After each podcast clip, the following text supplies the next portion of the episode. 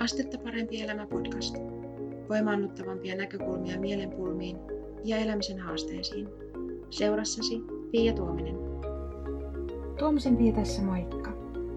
Oon valmentaja, ratkaisukeskeinen lyhytterapeutti ja entisenä työkyvyttömyyseläkeläisenä myös kokemusasiantuntija.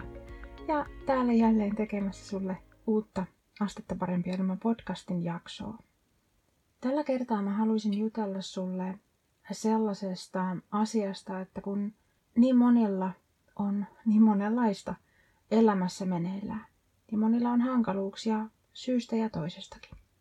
Haastavissa elämäntilanteissa tai sellaisiin haastaviin elämäntilanteisiin valmistautuessa, niin mä ehdotan tällaisen kysymyksen pohtimista. Että miten sä voit olla oman itsesi ystävä? Miten sä voit tukea omaa hyvinvointiasi kuin hyvä ystävä ainakin? Haluan vähän avata sulle sitä, että mitä mä tällä tarkoitan ja miten tämä voisi käytännössä toteutua vaikkapa sun elämässä. Ensinnäkin mä ymmärrän kyllä, että haasteellisessa tilanteessa jaksaminen on muutenkin koetuksella, joten tällä niin kuin tämmöisellä ystävällisyydellä itseäsi kohtaan, niin mä en tarkoita mitään sellaista kovinkaan paljon aikaa ja ajatustyötä vievää nämä voi olla melko yksinkertaisia asioita. Esimerkiksi jos sun mielessä pyörii miljoona asiaa muutenkin, niin omaa oloa voisi helpottaa vaikka se, että laittaa ulkooven sisäpuolelle muistilistan siitä, että mitä kuuluu ottaa mukaan. Avaimet, lompakko, mitä muuta. Silloin nämä ei rasita sun muistia. Eikä tarvitse niinku murehtia, että muistaako ottaa kaiken oleellisen mukaan, kun on kotoa lähdössä jonnekin.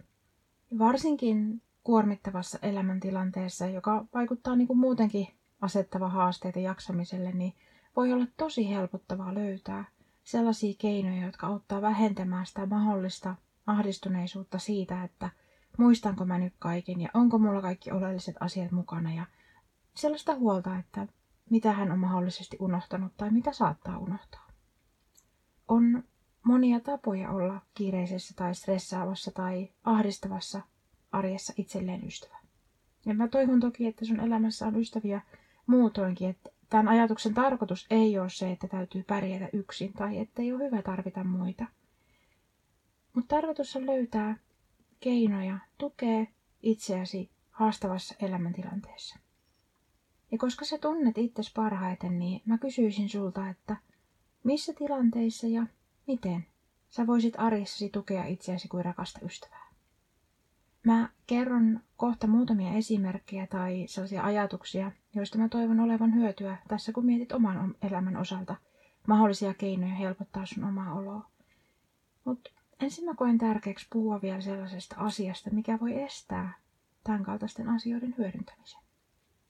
Toisinaan meille ihmisille voi käydä niin, että tuntuu ehkä vaikealta ottaa käyttöön jotenkin uusia keinoja tai ylipäänsä jotain tämmöisiä ikään kuin apuvälineitä – omaa itseä tukemaan.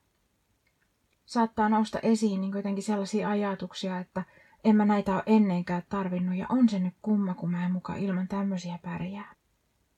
Ja aika monen ihmisen kohdalla on kuitenkin sellainen kokonaiskuormitus nykyään aika äärirajoilla ja voi olla niin kuin monenlaista keskittymisen katkaisevaa häiriöntekijää ja jatkuvat keskeytykset on jo itsessään aika rasittavia ja kuluttavia – Puhumattakaan sitten kaikesta muusta, mitä on ehkä elämässä meneillään.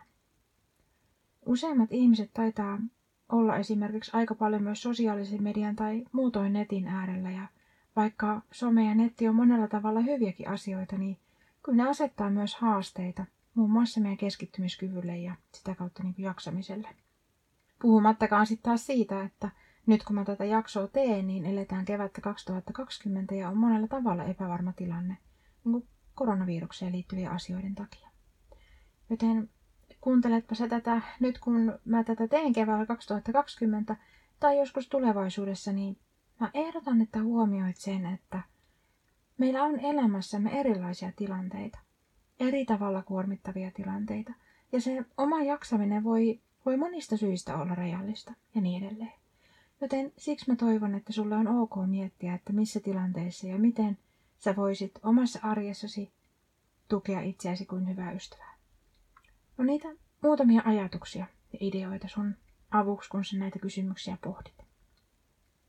Yhdenlainen idea voisi olla just esimerkiksi se, että olisi muistilista ulkoovessa, jos olisi niin kuin vaikka se lueteltuna ehkä, että mitä täytyy ottaa mukaan tai jos on jotain muuta muistettavaa kotoa lähtiessä.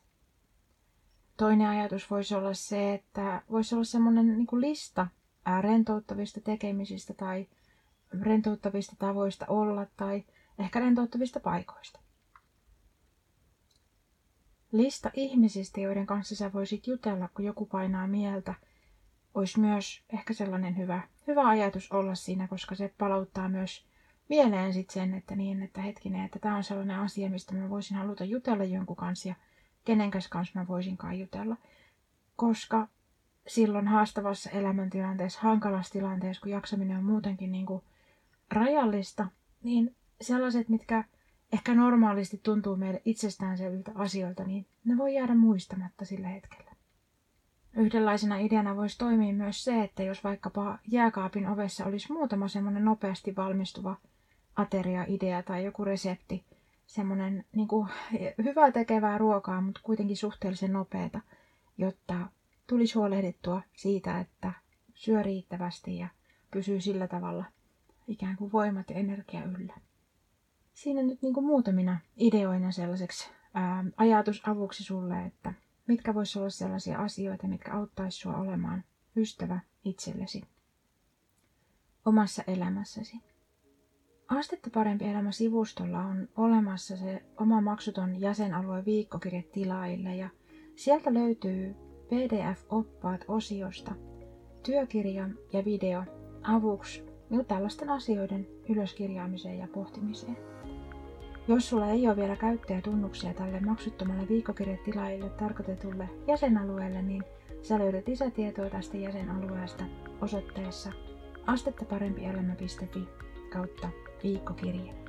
Voit siellä tutustua aiheeseen lisää ja jos se kuulostaa sellaiselta kiinnostavalta, niin, niin oot lämpimästi tervetullut mukaan. Astettaparempielämä.fi kautta viikkokirje. Mä toivon, että tästä jaksosta on sulle iloa ja hyötyä. Kiitos kun olit mukana kuuntelemassa tätä podcast-jaksoa ja kuulemisiin seuraavassa.